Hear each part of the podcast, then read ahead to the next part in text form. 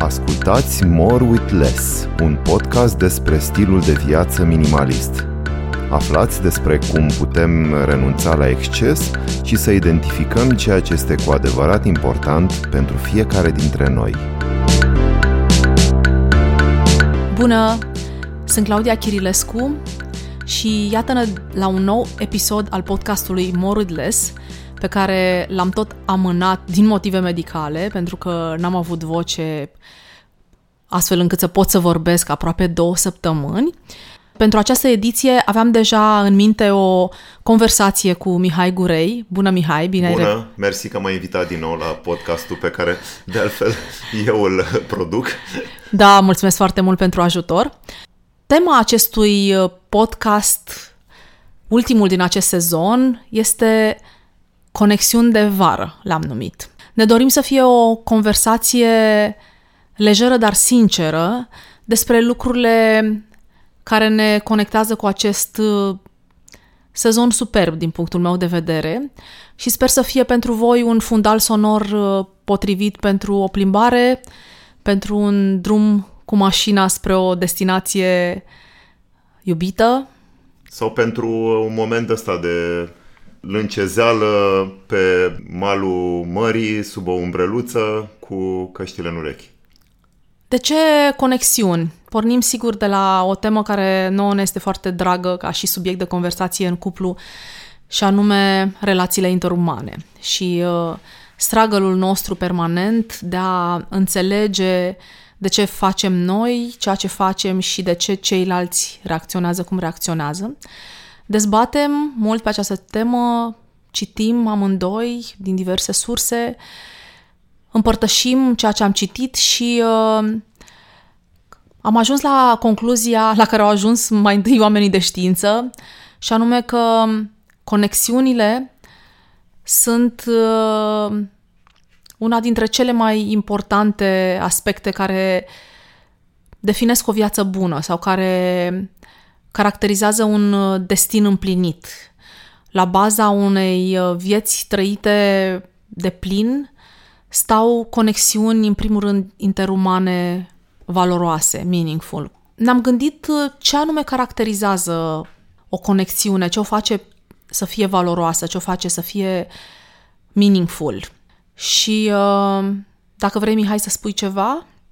Dacă vorbim în momentul ăsta despre relațiile cu ceilalți, cred că avem nevoie să descoperim în celălalt uh, o formă sau alta de reflectare a propriilor noastre interese și pasiuni, plat eventual cu o formă de autenticitate care poate genera intimitate. Cred că de acolo se poate construi uh, o relație, o conexiune. Conexiunea respectivă poate să se manifeste ca orice conexiune pe o perioadă lungă, se poate manifesta mai intens, mai soft. Cred că tipul ăsta de conexiuni uh, ne colorează foarte frumos viața. Uh, evident, uh, încercarea noastră și dorința noastră este să găsim conexiuni profunde pe termen lung, dar nu trebuie să ne ferim și să ne să ocolim conexiunile poate mai frivole, mai amuzante, poate legate de o, un moment frumos uh, sau de o preocupare comună, simpatică. Dar pentru asta cred că trebuie să fim, uh, pe de o parte, deschiși către potențialele conexiuni și, pe de altă parte, să dedicăm timp acestor uh, căutări, să spunem, și să nu pornim de la ideea că aceste conexiuni sunt ceva dat de societate, gen uh, rudele. Mi-am mai exprimat opinia vis-a-vis de ceea ce înseamnă constelația de rude. Eu personal nu cred că este relevant să cultivăm relație cu rude decât în situația în care există o conexiune la nivel uman uh, pe care o descoperim cu o persoană din, uh, să spunem, arborele nostru genealogic dar uh, în rest, uh, cred că trebuie să lăsăm oportunități pentru a cunoaște și a descoperi oameni noi în permanență. Mulțumesc, eu vreau să completez că pentru mine o conexiune profundă sau semnificativă cu o altă persoană are întotdeauna la bază un nivel de înțelegere pe care cealaltă persoană reușește să mi-l transmită. Am mai discutat despre faptul că eu, încă de mic copil, am fost o persoană care am intrigat destul de mult. Cred că am un grad de libertinism care nu a fost neapărat uh, ușor de înțeles nici de către cei care au trăit în jurul meu, nici de către cei care m-au cunoscut ulterior. Libertinism intelectual, să spunem. Libertinism intelectual, da. Un soi de, poate, nonșalanță, sunt destul de directă, am opinii, uh, cred, curajoase și, uh, nu în ultimul rând, curajul de a le exprima. Și atunci, probabil că în ciudățenia mea, caut ca în celălalt să simt un ecou, să simt că sunt în primul rând acceptată, pentru că făcându-mi așa o analiză personală, intimă, am realizat că într-adevăr ceea ce mă ține departe este teama mea de a nu fi interpretată greșit și anume faptul că în momentul în care îmi exprim o anumită opinie sau am un anumit gest mai curajos, ceilalți se sperie pentru că, da, într-adevăr, nu sunt cea mai uh, conformistă persoană și uh, nu ăsta este obiectivul meu, de fapt. Eu fac lucrurile alea pentru că așa sunt eu, pentru că ele vin din mine și pentru că cer să fie exprimate. Într-adevăr, am fost susținută de mama mea să mi le exprim Uh, am avut uh, de-a lungul vieții mai mult de câștigat decât de pierdut din uh, exprimarea lor, dar una peste alta, teama mea este că cei vor, ceilalți vor decoda greșit mesajul meu și atunci eu consider că am stabilit o conexiune profundă cu cineva în momentul în care simt că sunt înțeleasă. Și pasul al doilea este când simt că sunt și sprijinită. Eu mă conectez uh, destul de ușor în sensul în care sunt deschisă față de ceilalți.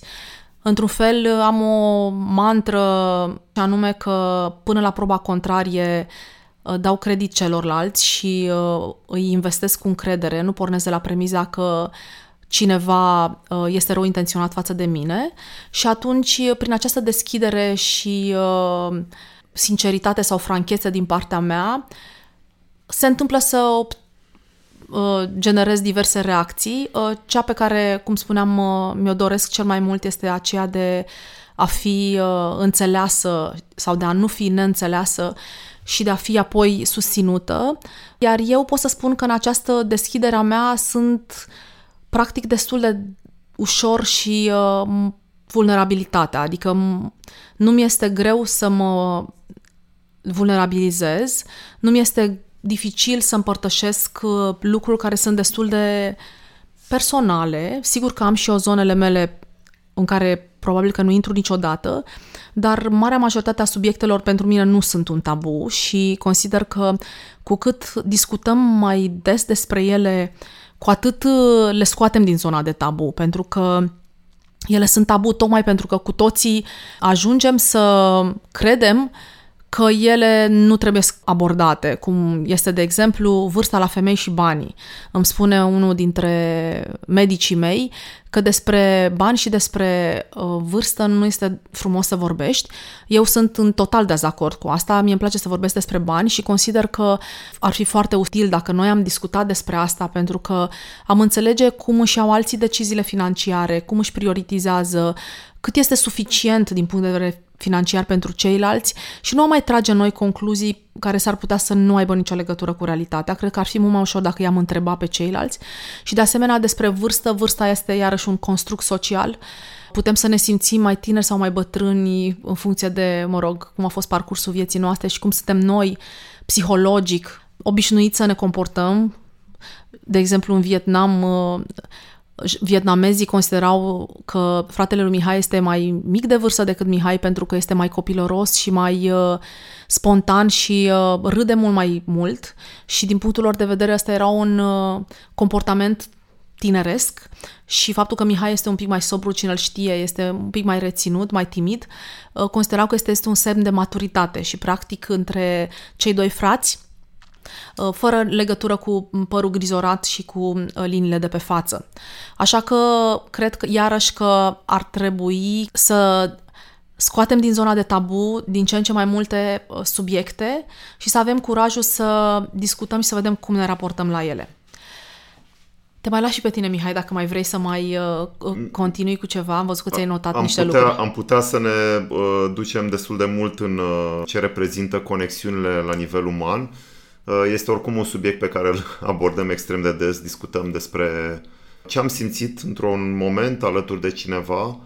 Uh, în continuare mi se pare că e foarte greu să decelăm comportamentele oamenilor fără să înțelegem un pic mai bine contextul lor și fără vulnerabilizare e destul de greu, pentru că dacă ne uităm la limbajul corpului, la reacții, la atitudini, ele de multe ori sunt în contrast cu cele spuse de o persoană și asta nu ajută deloc în a înțelege un pic uh, uh, persoana din fața noastră și de a construi o adevărată conexiune cu oamenii.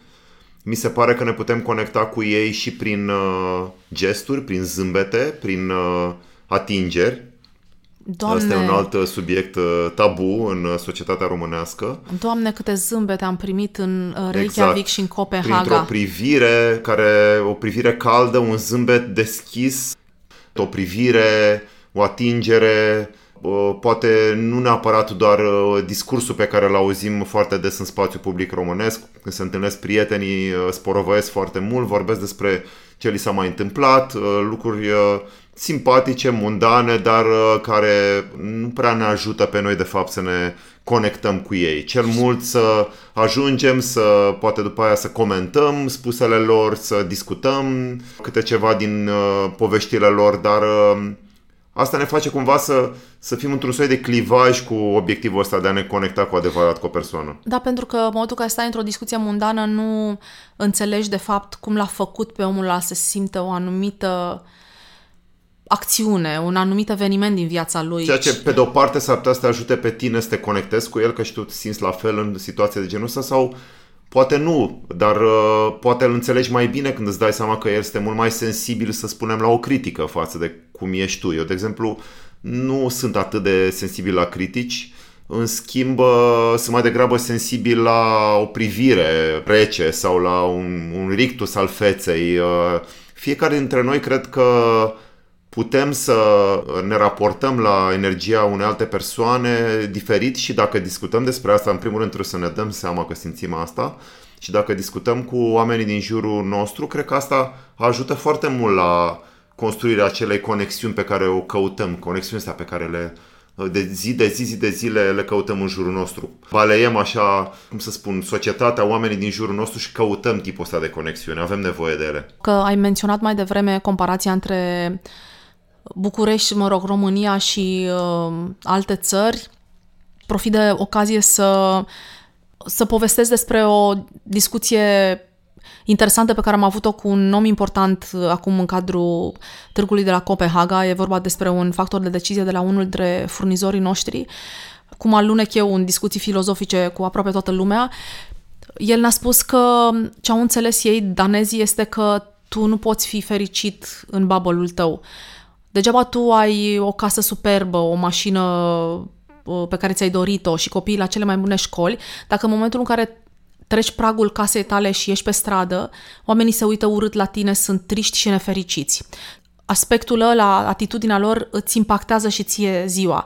Și atunci, prin acest sistem, uh, țările nordice, prin care plătesc destul de multe taxe și cumva nivelul salariilor este aproape nivelat, adică nu sunt diferențe mari între un job de mecanic de tren, un profesor universitar și un CEO de companie, nu știu dacă știți asta, dar se pare că toate sunt într-o anumită plajă de, uh, de salarizare pentru ca toată lumea, de fapt, să aibă acces cam la același gen de bucurii ale vieții, să-și permită practic același gen de lux, a se înțelege lux printr-o viață de calitate.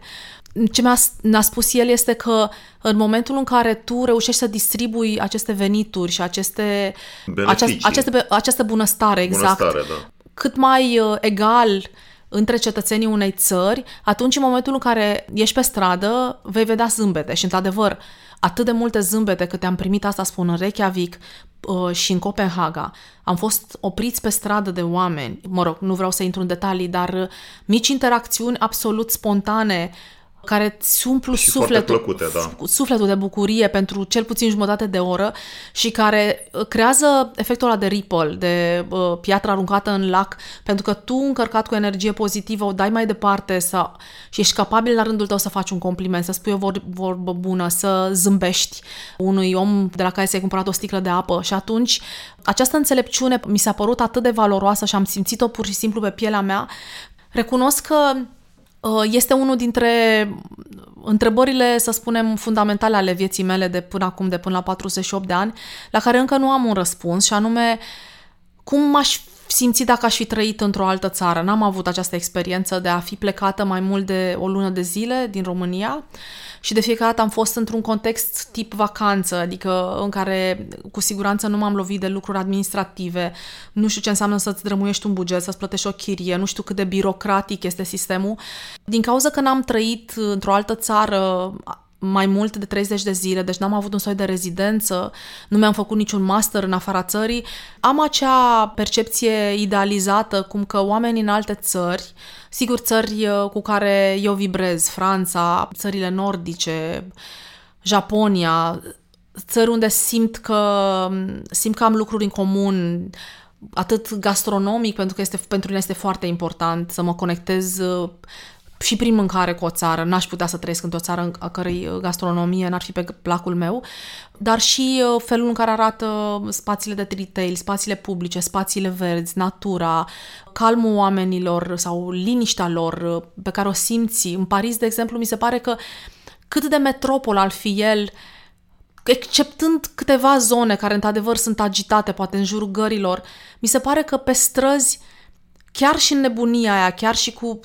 densitatea aia populației, chiar și cu bulevardele alea atât de mari, oamenii au un calm pe care nu-l găsești în, în toate metropolele, în niciun caz în... Oricum, din punctul meu de vedere, un exemplu mai bun este, chiar mai bun este Tokyo. O metropolă gigantică pe care, în care fiecare moment uh, sunt Uh, sute de oameni uh, care viermuiesc, să spunem așa, pe străzi și prin uh, mijloace de transport în comun și cu toate astea nu e, nu e starea asta de agitație pe care o regăsești într-un loc public din uh, România. Și din Balcani, te... și în multe țări și din Balcani. Și din multe țări din Balcani. Dacă te uiți, de exemplu, te urci într-un autobuz, uh, simți imediat energia asta foarte, tensiunea asta în aer, uh, replicile tăioase pe care și le dau oamenii unii altora. Suntem suspicioși, cred că, legat de... Da, vocea răstită, toate detaliile astea pe care noi credem că țin de un soi de autenticitate. Am auzit asta spus în în România, domnule, eu nu, eu nu vreau să mă ascund, asta simt, asta cred, asta spun. Îmi spun părerea cu franchețe. Nu știu ce să spun. Cred că tipul ăsta de reacții și de atitudini ascund de fapt frustrări. Vorbesc despre un soi de mentalitate pe care noi o cultivăm de câteva generații și nu realizăm că tipul ăsta de comportament generează la rândul lui uh, un comportament similar și că cu cât este aglomerarea umană mai mare, cu atât trebuie să căutăm maniere prin care să liniștim ritmul ăsta, prin care să cultivăm calmul la nivelul uh, societății, care vine din predictibilitate, de, ex- de exemplu, transportul în comun, să știi că un metrou vine la timp, oamenii ajung la timp într-un loc. Nu există surprize astea care vin din tot felul de acumulări de situații uh, neașteptate și care generează într-adevăr multă frustrare, cum este într-o metropolă ca București. Și necunoscutul ăsta, nu? Necunoscutul ăsta care ne angoasează și ne sperie. În felul ăsta liniștim un pic spiritele și reușim într-un fel sau altul să construim o altă conexiune umană care vine dintr-o, cum spuneai tu, dintr-o experiență culinară, din atitudinea unui vânzător într-un magazin, dintr-o mică interacțiune pe stradă, din uh, un gest de politețe, de exemplu tipic franțuzesc, hai să spunem, poate Parisul e un uh, caz aparte, unii dintre voi poate au avut experiențe proaste în Paris, depinde pe în ce cartiere mergi și cu ce oameni interacționezi, dar e suficient să mergi într-un oraș de provincie în, uh, în Franța, mai ales în partea de sud a Franței, și să întâlnești un soi de calm, de politețe pe care oamenii o arborează peste tot. Nu, nu o să intri într-un spațiu public uh, gen un uh, magazin sau un restaurant fără să fii întâmpinat cu un bună ziua și cu un, un bonjour, ça va și cu o întrebare și eventual un zâmbet. Asta se întâmplă și în alte țări, nu este o excepție Franța, dar elementele astea construiesc un soi de calmitate de asta uh, socială în care uh, conexiunile se pot construi în mod mai firesc, mai spontan. Nu mai există teama asta, frica asta de ceilalți pe care noi o purtăm permanent uh, cu noi ca un soi de rucsac, așa cu pietre în spinare. Da, e, finalizându-mi, uh, ideea este că am acest uh, vis, să spunem, uh, și această întrebare fără răspuns, dacă oamenii sunt uh, la fel peste tot sau dacă um, dificultățile astea pe care le avem noi și pe care le, le resimt eu cel puțin în România sunt uh, caracteristice poporului român. Poate la un moment dat o să am ocazia să am niște experiențe de a trăi, nu știu, minim trei luni în altă parte și să-mi dau uh, mult așteptatul răspuns la această întrebare. Vreau, Mihai, să te mai întreb uh, legat de numărul de, uh, să spunem, uh, interconectări de care un om are nevoie. Am citit o teză publicată de un psiholog într-o, în Harvard Business Review, cred, care spunea că nevoile noastre ale fiecăruia sunt diferite în sensul în care se vorbește acum foarte mult despre însingurare și sunt uh, câțiva, câteva voci care sunt foarte sonore pe această direcție și anume că pe măsură ce tehnologia avansează, noi trăim uh, o etapă a umanității în care devenim din ce în ce mai singuri, mai însingurați de fapt. Că tehnologia ne facilitează cum ar veni accesul la viața altora, dar de fapt la nivel de conexiuni interumane suntem mai singuri ca niciodată și asta se măsoară prin numărul de ore pe care le petrecem preajma altor oameni, inclusiv uh, alături de soțul, soția, mama, copilul. Se pare că ne ține loc de conexiuni social media, dar este de fapt o falsă soluție la nevoia noastră de conectare, pentru că acolo nu vedem, uh, de fapt, cum spunea cineva foarte frumos, ne comparăm interiorul nostru cu exteriorul celuilalt, știi? Și uh, nu este o comparație corectă. Astfel încât uh, acel uh, om de știință spunea că nevoia noastră de uh, conexiune este diferită. Și că chiar dacă noi vorbim acum despre numărul de prieteni ideal pe care trebuie să-l ai pe parcursul vieții pentru ca să ai o sănătate mentală bună și dintr-un uh, psihic sănătos să ai și un corp sănătos și să poftă de viață și motivație și optimism, uh, se pare că acest număr variază. Și noi am avut în momentul în care am citit respectivul articol, ți l-am dat și ție și am dez- l-am dezbătut împreună și aș vrea să te întreb cum ți se pare teoria asta, să spunem așa, să ne spunem un pic uh, concluziile? Mie mi se pare că într-adevăr suntem foarte diferiți ca, ca nevoi de, de, de conexiuni și în timp ce vorbeai tu mi-a, mi-a mai venit un exemplu foarte interesant vis-a-vis de conexiuni. Cum te poți conecta cu câteva zeci de mii de oameni pe o perioadă scurtă de timp și să vibrezi cu ei? La un concert. La un concert, la un uh, meci de fotbal. Da.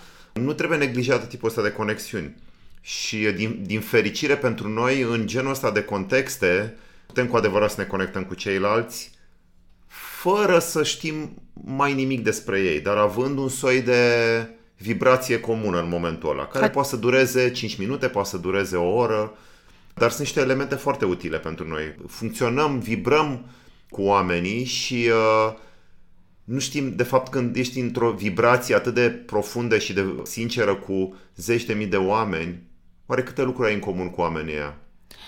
Ai cel puțin un lucru în comun și anume... Uh, momentul respectiv. Da, momentul respectiv. Uh, ce vreau eu să completez aici este că um, teoria um, acestui domn era că singurătatea de fapt ne duce într-un soi de teamă existențială, în sensul în care noi ca ființe sociale avem nevoie de ceilalți pentru a rămâne în viață. Omul singur nu poate să supraviețuiască, pentru că nu putem să ne oferim singuri tot ceea ce avem nevoie pentru a supraviețui. Și gândiți-vă fiecare dintre voi că nu vă pricepeți să furnizați energie electrică, că nu știți cum să vă asigurați apă potabilă neinfectată, nu știți exact poate cum se cultivă roșiile, poate nu știți să vă creșteți o găină în cazul în care mâncați carne. Prin urmare, sunt o grămadă de abilități pe care ceilalți le au și noi nu le avem. Și atunci avem nevoie, noi am progresat ca umanitate datorită spiritului nostru de colaborare. Și teoria Domnului era că practic în momentul în care tu ești singur, nivelul tău de anxietate crește foarte mult pentru că simți că dacă ai nevoie de ceva, ceilalți nu sunt alături de tine și practic ești în pericol de a muri sau de a nu supraviețui mult mai mult. Deci prezența celorlalți, de fapt, ce face este ne reduce nivelul de anxietate, pentru că ne simțim uh, ajutați sau simțim că este cineva alături de noi care, în caz că am nevoie de un pahar cu apă, în caz că am nevoie de o bucată de pâine, în caz că am nevoie să mă tragă de mână că am căzut într-o groapă, este cineva acolo care va face asta de e important că atunci când ne conectăm cu cineva să simțim că suntem înțeleși sau să simțim că suntem văzuți. Pentru că dacă nu suntem văzuți, ă, simțim că dacă noi cădem într-o gură de canalizare, de fapt nimeni n-a văzut că să ne ridice și să ne ducă Din la păcate, spital. Ă, mai ales ă, impactul social media ne-a dus foarte mult în abordarea de măști foarte sofisticate care nu fac decât să fie un soi de bruiaj vis-a-vis de ceea ce noi reprezentăm profund și atunci este foarte greu de decelat de fapt în ceilalți codul de acces la conexiunea cu persoana respectivă, pentru că din uh, atitudine, din uh, hainele pe care le purtăm, uh, uh, machiajul pe care îl uh, poartă în speță femeile, este foarte greu să cunoști persoana respectivă. Din potrivă, poate să fie o manieră foarte bună de fapt de a masca vulnerabilități, de a masca suferința interioară, de a masca poate o inocență, o impetuozitate. O persoană foarte impetuoasă și creativă și spontană poate să arboreze un stil vestimentar foarte sobru, care poate să, să te deturneze, să crezi că ai de-a face cu o persoană analitică, cu, analitică controlată. calmă, controlată, cu nevoi de interacțiuni minime. În schimb, poți să vezi o persoană extraordinar de expresivă din punct de vedere vestimentar, dar care de fapt în interior este o persoană de fapt destul de calmă, echilibrată, dar care are această bucurie de a se manifesta foarte vizibil uh, din punct de vedere vestimentar. Și aici cred că iarăși este o, o problemă cu aceste, cu partea asta vizuală, de fapt. Faptul că noi căutăm conexiunile din jurul nostru bazându-ne foarte mult pe simțul văzului și în al doilea rând bazându-ne foarte mult pe discursul acelei persoane.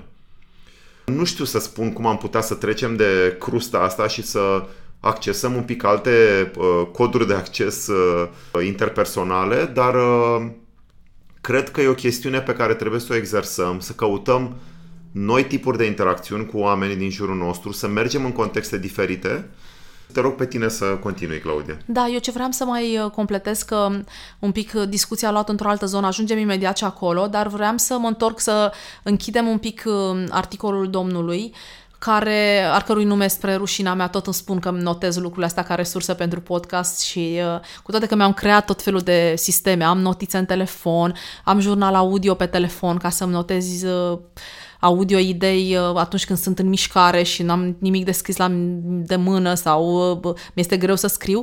Cu toate astea rămân deficitară la acest uh, capitol, îmi cer scuze. Întorcându-mă, deci la articol spunea că nevoile noastre ca număr de persoane care ne satisfac, practic, care ne îmblânzesc această anxietate socială, care ne duc într-o stare de siguranță care este serenă, care, este, care ne dă un soi de pace interioară. Suntem în regulă. Avem suficient de mulți oameni în jurul nostru atâția cât ne trebuie și uh, noi făcusem comparația, dacă îți mai aduce aminte discuția aceea, de, între mine și tine. Că eu, de fapt, uh, am nevoie de mai puțini oameni pentru că sunt obișnuită în formule binare. Am uh, trăit uh, mult timp cu mama mea până la 14 ani, după care am plecat la liceu în Constanța, am avut o prietenă, după care am terminat liceu, te-am cunoscut pe tine foarte mult, uh, parteneriatul nostru, prietenia noastră, în primul rând, a fost despre noi doi. Și de-aia eu cumva nu, nu mă simt bine în grupuri mari, eu nu știu încă despre mine dacă sunt o introvertă sau o extrovertă social, cum se zice, introvert uh, social, în care, de fapt, uh, sunt o introvertă și am fost educată să-mi uh, către un spirit de deschidere și, de fapt, eu funcționez foarte bine în intimitate și în singurătate, dar am skills-urile sociale foarte, foarte bine antrenate și atunci mă bruiază, nu-mi dau seama, de fapt, ce fel sunt, pentru că, de fapt, pe mine oamenii mă drenează, mă știu asta din totdeauna, că interacțiunile sociale mă obosesc înfiorător, dorm agitat toată noaptea, visez, crâmpeie din discuții, îmi reanalizez uh, discursul și ce mi-a spus și despic firul în patru, pe când tu ești invers, te întorci uh, zen, te întorci la ale tale și nu bagi în seamă foarte multe lucruri și că și ție grupurile mari de oameni îți fac bine, uh, cumva grupurile în care te pierzi, sigur că apreciezi și discuțiile uh, mai intime unul la unul, dar eu, de exemplu, funcționez bine pe interacțiuni uh, în maxim trei persoane, în care putem să atingem subiecte un pic mai uh, profunde, mai personale, în care să simt că sunt ascultată, nu în care se deja încep să se intersecteze discuțiile. De, când sunt patru persoane, deja apare riscul doi să o ia pe un filon al discuției, doi să rămână pe o altă discuție și realizez că eu mă pierd, iar în, în grupuri mari eu chiar nu strălucesc. Adică în grupuri mari pot să spun că mi-e foarte greu și am tendința, am, am observat că am tendința să îmi uh, sacrific într-un fel uh, discursul și să, să caut un soi de linie mediană care să unească toți membrii cercului respectiv, în capul meu știind că ăla e așa, ăla e așa, ăla e un coleg, ăla e un fost coleg, ăla e o prietenă, ăla e de acolo, ăla e de acolo. Și atunci uh, mă duc într-o zonă de mediocritate de discuție, cumva care să fie pe placul tuturor în capul meu. Evit uh, subiectele bold pentru că mi-e teamă că nu am cum, adică de fapt ce încerc să evit, încerc să evit exact miștocărelile și caterincile alea în care cineva ar putea să mă ia peste picior și să mă simt prost și pentru că simt că într-un grup mare nu ai cum să te aperi foarte bine și eu nu funcționez bine pe discuții de astea, Uh, și cred că are legătură cu felul în care am crescut, că asta poate fi o temă de analiză și pentru voi, cei care ne ascultați, și anume să vă gândiți câți prieteni puteți să gestionați sau care este grupul uh, ideal în care vă simțiți bine, în care simțiți că primiți și puteți să o și oferiți, în care vă sunt satisfăcute nevoile sociale. Pentru că eu, după foarte mulți ani, am ajuns la concluzia că nu sunt un om al mulțimilor, în schimb, Mihai, cu toate că nu pare, îi fac bine mulțimile, pentru că el a trăit într-o familie cu mulți membri, în care interacțiunile erau mai degrabă superficiale, să spun, adică nimeni nu-și bătea capul cu tine, nu stătea, erați mulți erai tu cu mama ta, cu tatăl tău, cu bunica și mama ta avea și această bucurie, pentru că aveați acasă aia foarte mare, să ia în gazdă băieții ai prietenilor din județ care veneau la liceu în Tulcea și practic de multe ori erați 6-7 oameni uh, la masă și care uh, mișunau prin casă și tu ai învățat într-un fel să-ți închizi ușa la dormitor și să-ți găsești spațiul tău privat și cumva să te să accesezi uh, prezența celorlalți atunci când aveai nevoie. La mine, în schimb, nevoia de siguranță și de apropiere mi este dată de fix această intimitate pe care am avut-o cu mama mea și pe care se pare că o translatez mai departe. Nici nu-mi dau seama dacă aș fi trăit într-o familie un pic mai uh, agitată cu mai mulți membri, dacă mi s-ar fi potrivit sau din contră m-ar fi chinuit. Uh, adică nu, nu-mi dau seama dacă este o trăsătură cu care m-am născut sau dacă este o trăsătură dobândită. E foarte greu să ne dăm seama de lucrurile astea. Cred că pur și simplu trebuie să exersăm diverse comportamente sociale și tipuri de interacțiuni și pe cât posibil să nu le judecăm prea mult, în sensul în care să vedem dacă ne aduc ceva bucurie, încântare, satisfacție, dincolo de cât de tipice sunt pentru felul în care noi am crescut. Într-adevăr, eu am crescut într-un mediu în care, cum să spun, uh, atenția fiecăruia pentru ce, celălalt era limitată, să spunem, din motive concrete de, de timp. Nu puteai să fii foarte atent nici la prea mult, nici la unul din copiii tăi, nici la soțul tău și tot așa. Adică cred că faptul că tu ai venit din structura asta în care ai avut un soi de prezență constantă a mamei tale în viața ta, determină și un nivel de așteptare vis-a-vis de cum ar trebui să arate relațiile tale ca adult.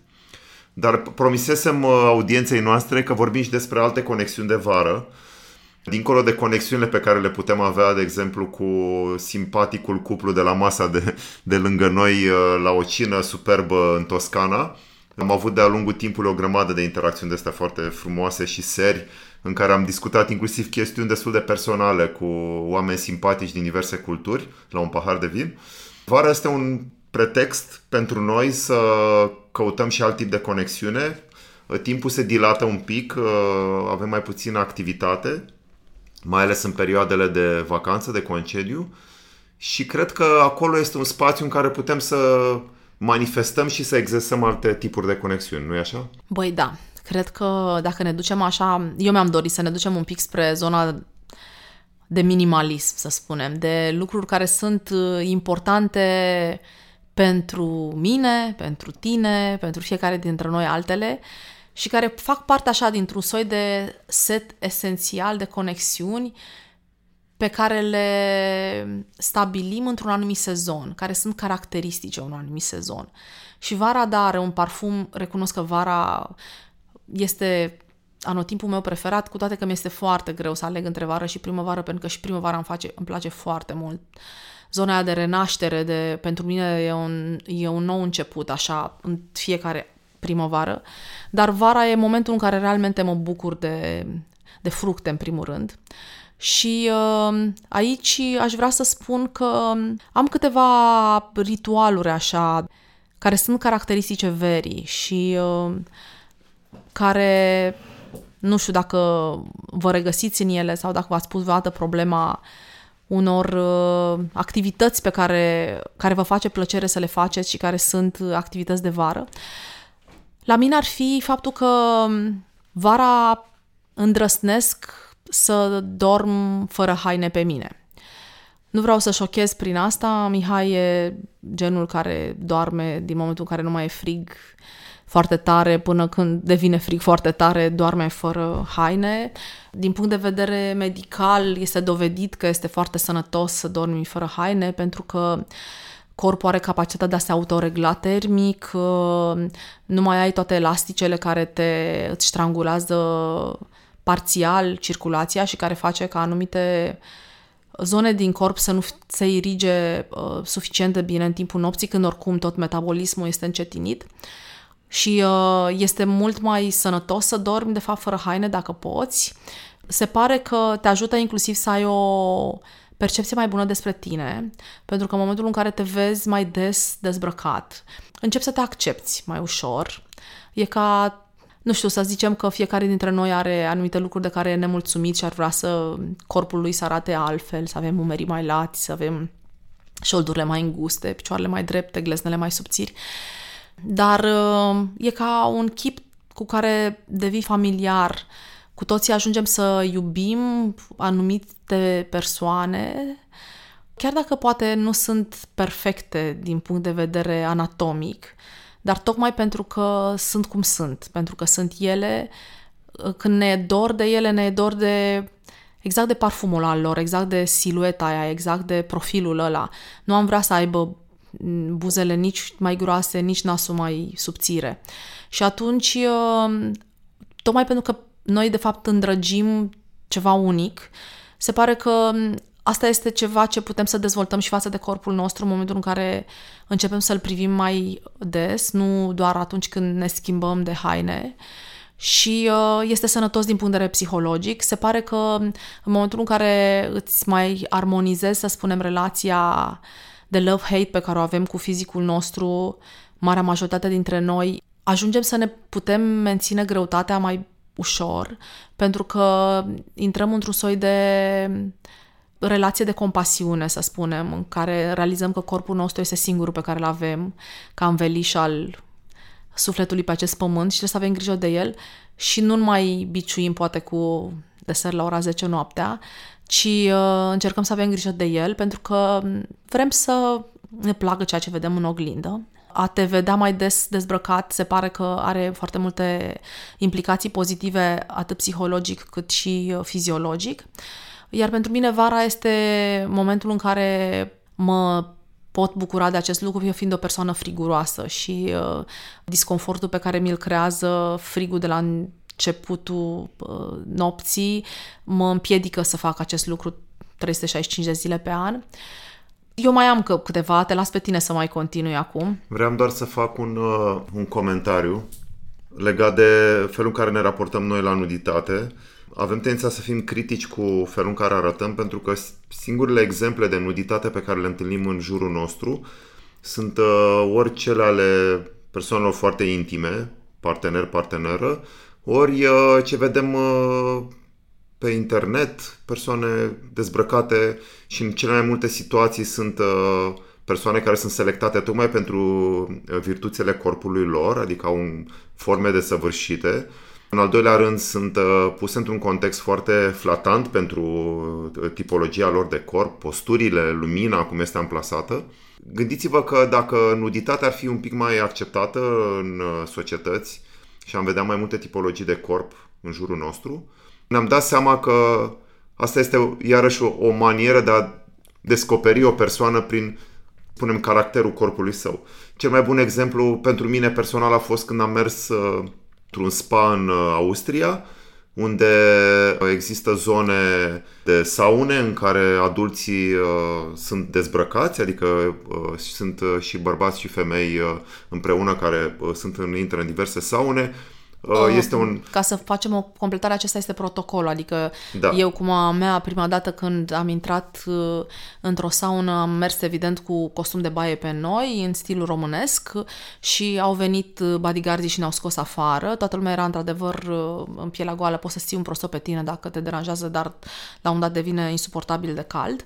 Și din momentul ăla am avut opțiunea de a nu mai face saună sau a respecta regulile. regulile și a face... Motivul este unul absolut de safety pentru că la temperaturi mari anumite tipuri de material sintetic din care sunt făcute costume de baie se poate topi și tu poți să rămâi cu niște arsuri destul de urâte și atunci uh, nu are legătură cu o obsesie pentru nuditate pe care poate vă imaginați cu o austrieci, ci are legătură cu felul în care ei consideră că tu trebuie să ieși în siguranță din sauna respectivă de la temperaturi de 60-70 de grade.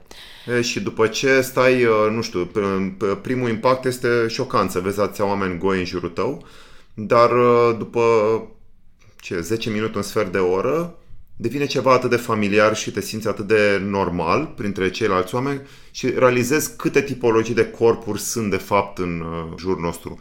Și nu mă refer neapărat la corpuri tinere versus corpuri mature, mă refer pur și simplu la construcție. Unii sunt înalți, mai osoși, alții sunt mai uh, scunzi, unii au un trup mai uh, mușchiulos, alții sunt un pic mai firavi, sunt atât de multe tipologii și uh, vorbește atât de mult asta despre diversitatea uh, felului în care oamenii sunt construiți. Uh, din păcate suntem uh, privați de acest tip de contemplare, să vedem tipologiile de oameni, de corpuri pe care le le oferă, să spunem așa, universul.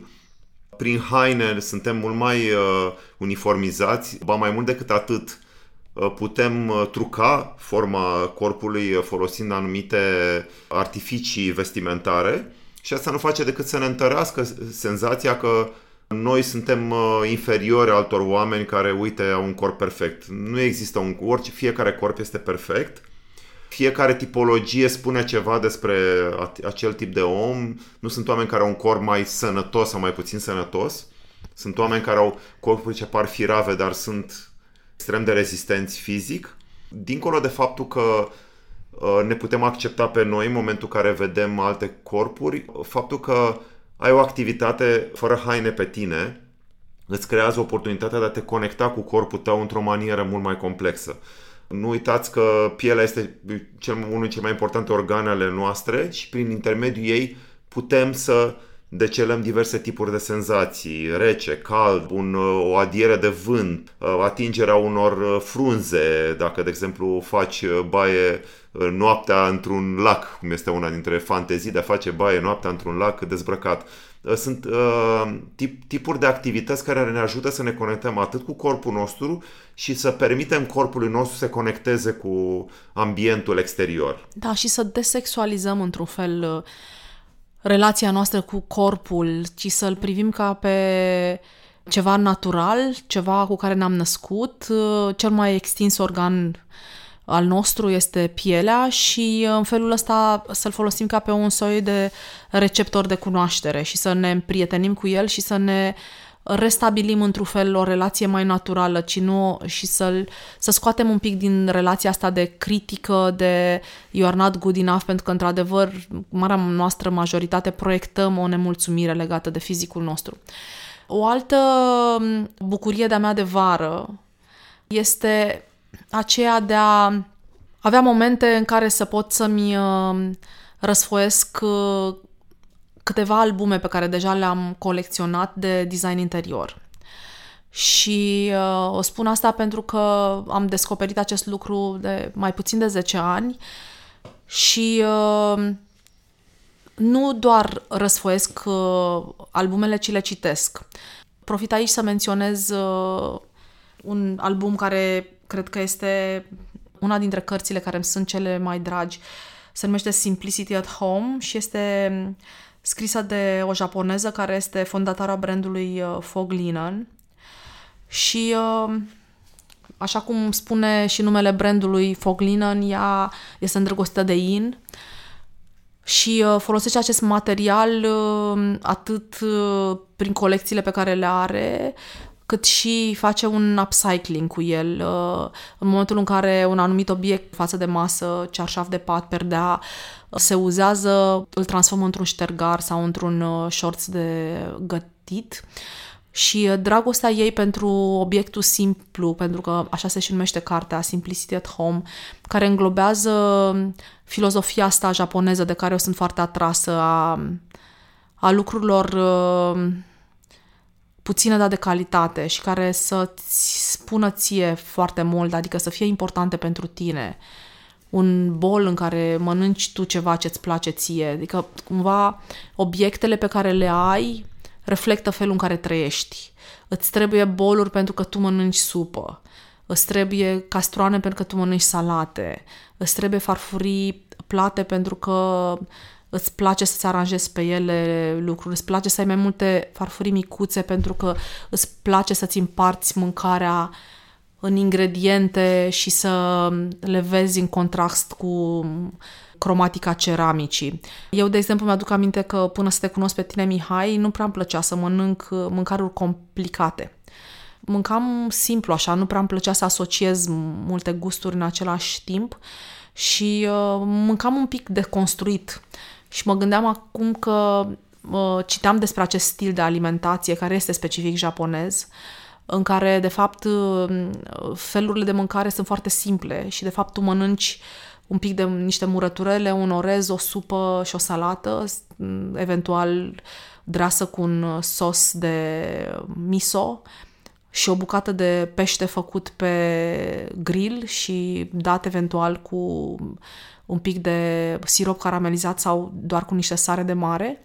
Și mi-am adus aminte că Cam așa mâncam eu până să te cunosc pe tine și să descoperim, să plonjăm în uh, gastronomia asta franceză, asiatică, un pic mai elaborată, dar uh, îmi place bucuria asta de a așeza fiecare aliment pe câte o farfurie. Uh, japonezii vorbesc despre o filozofie de a așeza. Ridichea albă se, se mănâncă pe o farfurie de culoarea teracotei, Uh, un pește se mănâncă pe o farfurie albastră, un somon, de exemplu, că este rozul somon, ce mai bine este pus în valoare. Și mi se pare că lucrurile astea, pentru care vara parcă avem un pic mai mult timp, să putem să le facem, să nu mai mâncăm pe grabă, pentru mine sunt, deci în momentul în care reușesc să uh, petrec uh, o oră, să spunem, uh, parcurgând uh, câteva pagini din uh, aceste albume, cred că mi se reduce un pic pulsul și reușesc din nou să mă conectez la o zonă estetică care e foarte importantă pentru mine, la un ritm de viață un pic mai lent și uh, recunosc că e ceva ce, uh, iarăși, cum spuneam, cred că de vreo 10 ani fac, uh, să recitesc cărți sau să păstrez. Eu foarte mult timp am fost pe go, go, go și nu prea nu consideram valoros să revizitezi un anumit, uh, mai ales o carte. Mi se părea că odată ce mi-am asimilat niște idei din ea, trebuie să merg mai departe, să citesc altceva, altceva, altceva, să văd ceva nou și am realizat de fapt că e ca sloganul uh, podcastului More it less, you grow what you practice, că în momentul în care revizitezi, uh, reîntărești, dacă lucrul ăla e valoros pentru tine, îl reîntărești în, uh, în e același existența lucru ta. și cu cărțile de poezie. O poezie se citește într-una. Nu poți să spui că ai citit o poezie, gata, merg mai departe.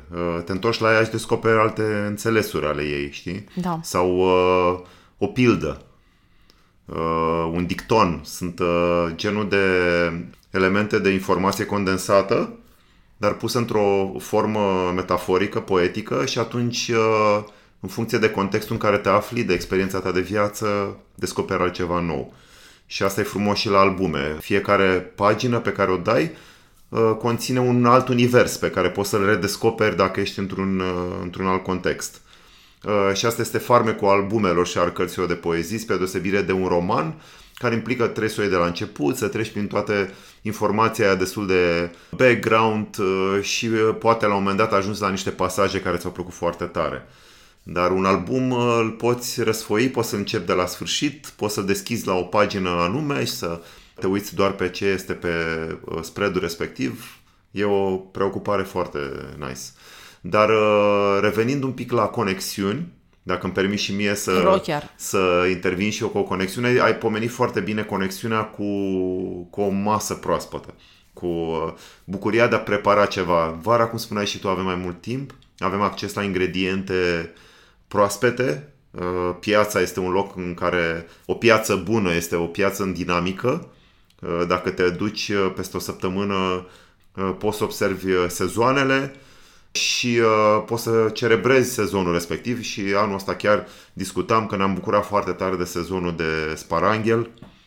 Datorită vremii am avut și uh, legume și avem în continuare legume și fructe de calitate anul acesta.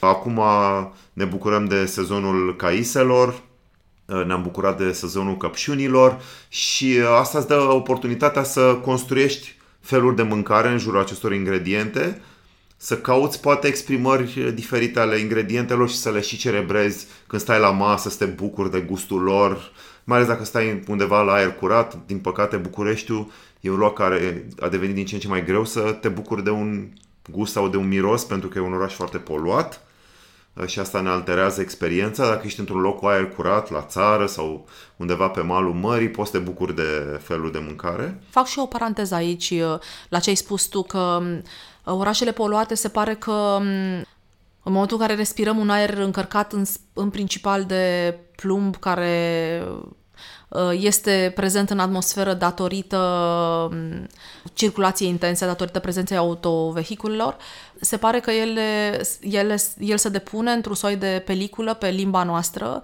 și ne obturează senzațiile. E un studiu făcut, cred că de niște specialiști italieni, uh, care au spus, uh, articolul mi-amintesc, l-am citat cu câțiva ani, era, titlul lui era ceva de genul uh, nu mai fetișizați uh, mâncarea din Toscana, că nu o să aibă nicăieri gustul pe care îl are acolo unde l-ai mâncat. Și motivul nu era că prospețimea ingredientelor, abilitatea lor de a găti, Uh, spectacolul, mă rog, contextul, să spunem, uh, în care uh, te bucurai de ele, o terasă superbă pe un deal înverzit, ci are legătură cu faptul că într-un cadru natural în care aerul este curat, papilele tale gustative sunt mai treze, mai vii și poți să deceleze un număr mai mare de, de arome.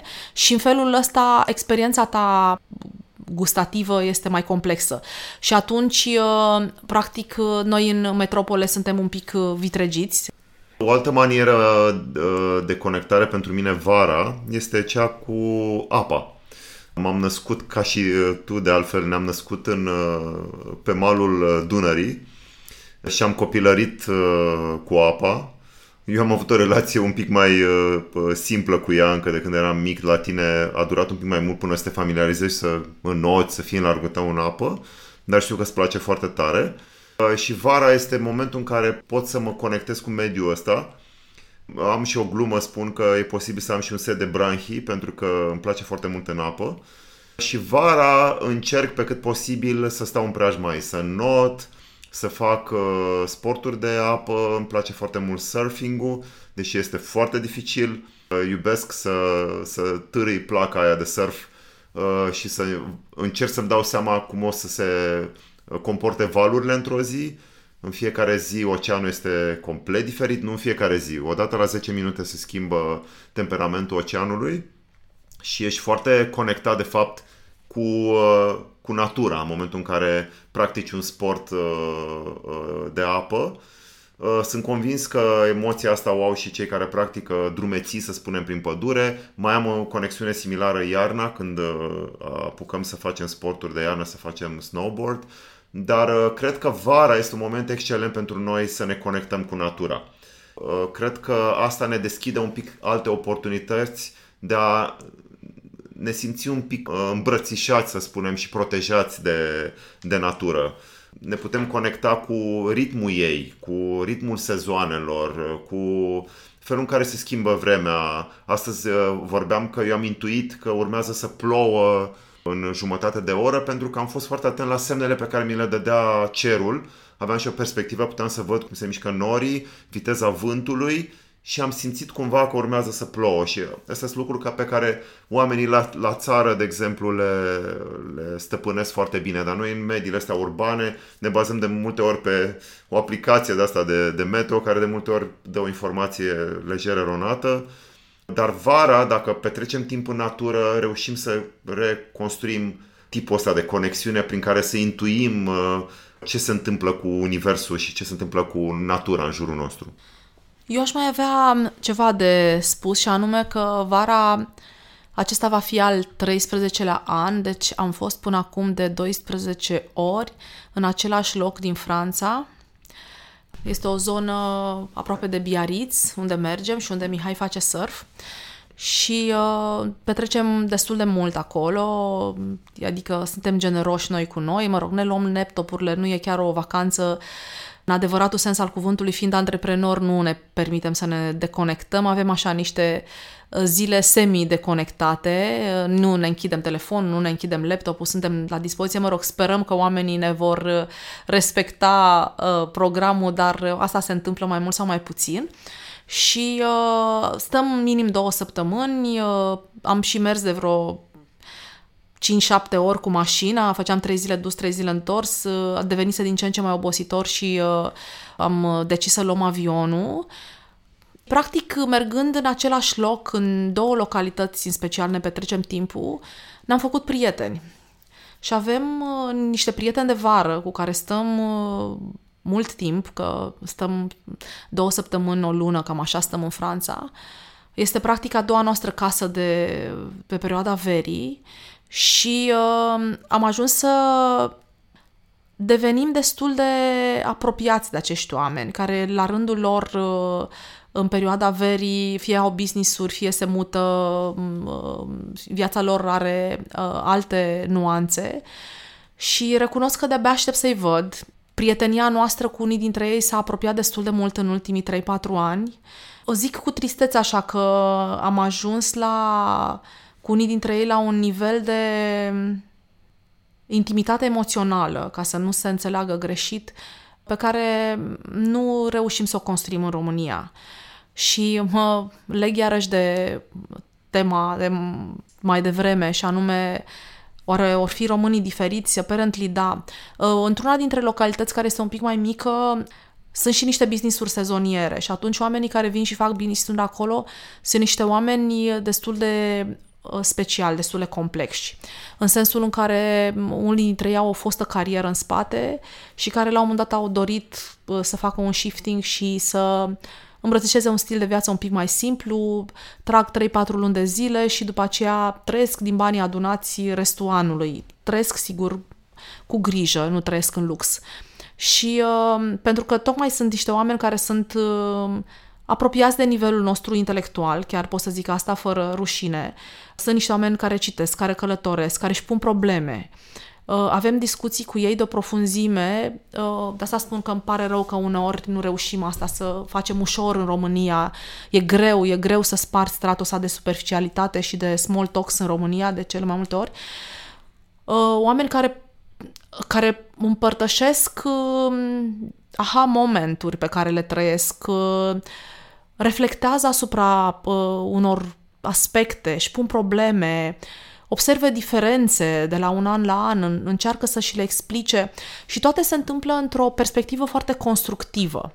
Adică um, nu, nu este atașat nihilismul ăsta sau um, că noi avem combinația asta românească de cârcoteală cu lipsă de soluții, într-un fel așa, știi, comentăm, dar nici nu ne implicăm e o atitudine care îți, îți dă realmente aripi, adică discuțiile cu ei întotdeauna te parcă îți dau un soi de empowerment, cum se spune în română, te, îți dau putere. Da, și te pun pe gânduri și poate te îți dau uh, niște direcții noi de explorare uh, intelectuală. Nu sunt, sunt niște reflexii destul de profunde, diferite de ale tale, care efectiv uh, te pun pe gânduri și poate îți modifică opiniile sau îți dau oportunitatea de a descoperi o opinie destul de diferită de a ta și uh, genul ăsta de exercițiu care pare doar pur intelectual de fapt ne ajută pe noi să evoluăm ca oameni și să cu adevărat să ne îmbibăm de